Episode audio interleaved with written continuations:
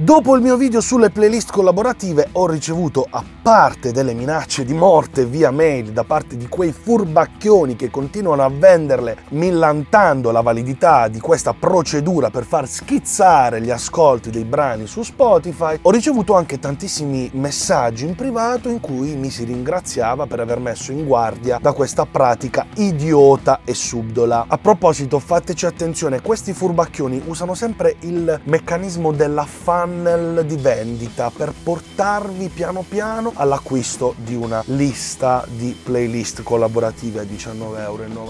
Oh. Oggi scopriamo come funzionano le playlist editoriali di Spotify, quelle vere, non quelle compilate da 6.000 musicisti per altri musicisti. Sapete perché le playlist collaborative create per avere streaming moriranno miseramente? Perché l'algoritmo di Spotify è stato implementato e ora ragiona in modo più sottile e sofisticato. Ovvero prima vedeva il numero di streaming e la permanenza dell'utente su un dato contenuto e faceva i suoi bei calcoletti. Oggi non è più così. L'interesse dichiarato di Spotify è quello di sottoporre la musica giusta alla gente giusta e non la musica che va di moda al maggior numero di persone. Spotify vuole creare una relazione personale con chi sta ascoltando la musica. Basta andare a sbirciare sul loro blog per capire che direzione stanno prendendo. Questo è un intento ben diverso dal prendere un singolo brano e sottoporlo al maggior numero di persone. Nel mondo dello streaming non è importante che la tua canzone venga sottoposta a un fottiliardo di persone a cui non gliene frega niente. È più importante che la tua opera venga sottoposta alla tua nicchia di pubblico potenzialmente e genuinamente interessata a quello che fai. Il motivo è semplice, loro vogliono creare una esperienza musicale intima, personale e ben studiata. Vogliono giustamente tenerci incollati all'applicazione perché siamo consapevoli del fatto che loro ora sanno cosa vogliamo ascoltare e quando lo vogliamo ascoltare. Gliel'abbiamo detto noi. Ognuno di noi infatti è stato profilato analiticamente nel momento in cui ha fatto il primo accesso all'app, ci ha messo i suoi dati e ha cominciato a cercare quello che gli interessava. Non vi scandalizzate per questo. Ricordatevi che state usando Facebook e Instagram per dire alla gente quando state andando a fare la cacca. Quindi non tiratemi fuori pipponi sulla privacy, vi scongiuro. Avete barattato la vostra privacy con il vostro primo smartphone. Ogni singola azione che noi svolgiamo sull'applicazione di Spotify o da browser viene tracciata, registrata ed inserita in un file, un file che rispecchia le nostre decisioni di ascolto. Quindi se nell'ascolto di una playlist io arrivo ad un determinato brano, lo salvo tra i preferiti e ancora di più vado a visitare la pagina dell'artista e scorro fra le canzoni di quell'artista, sto dando a Spotify un'indicazione molto molto chiara. Gli sto dicendo che sono in questo momento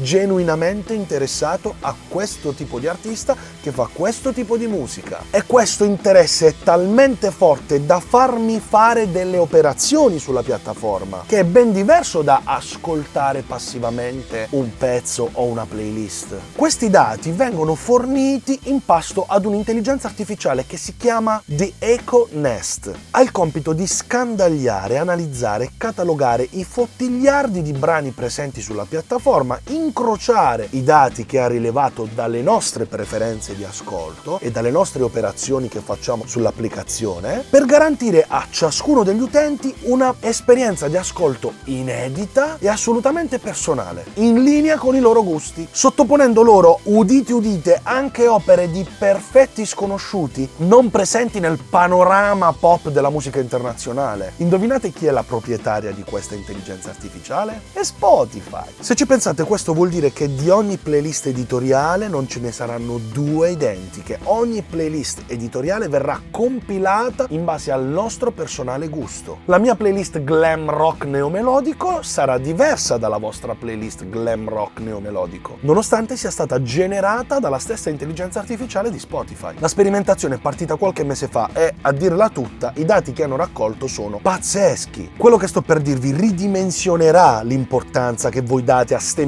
minchia di playlist collaborative. La quantità di canzoni ascoltate per la prima volta nelle playlist compilate da dall'intelligenza artificiale e poi andate a cercare nuovamente per farne un secondo ascolto è salita di oltre l'80%. 80% e l'inserimento di nuove canzoni e nuove proposte inserite tra i preferiti dei vari utenti è salito del 60%. La gente non ascolta più le playlist compilate dai curators di Spotify in modo passivo perché l'esperienza è diventata personale e se ne accorgono perché ogni brano che passa a sta playlist è fottutamente in linea con i loro gusti musicali. È evidente quindi che chi beneficerà di questa nuova tecnologia non sono soltanto gli ascoltatori, ma sono tutti quei musicisti che hanno pubblicato dei brani e che rischierebbero di vederli accantonati lì per anni perché al curator non è piaciuto particolarmente quel tipo di brano. Vi rendete conto di che cazzo di rivoluzione è questa? Nessun essere umano su Spotify valuterà più la vostra proposta musicale filtrandola attraverso le proprie esperienze personali e decidendo ad cazzum se inserirvi o meno in una determinata playlist solo perché gli sta state simpatico o la vostra voce gli sta sul cazzo. Lo farà un algoritmo, lo farà un'intelligenza artificiale che a differenza di un essere umano non sta rischiando la separazione dalla moglie, non gli hanno fottuto la macchina nel parcheggio o semplicemente quel giorno hai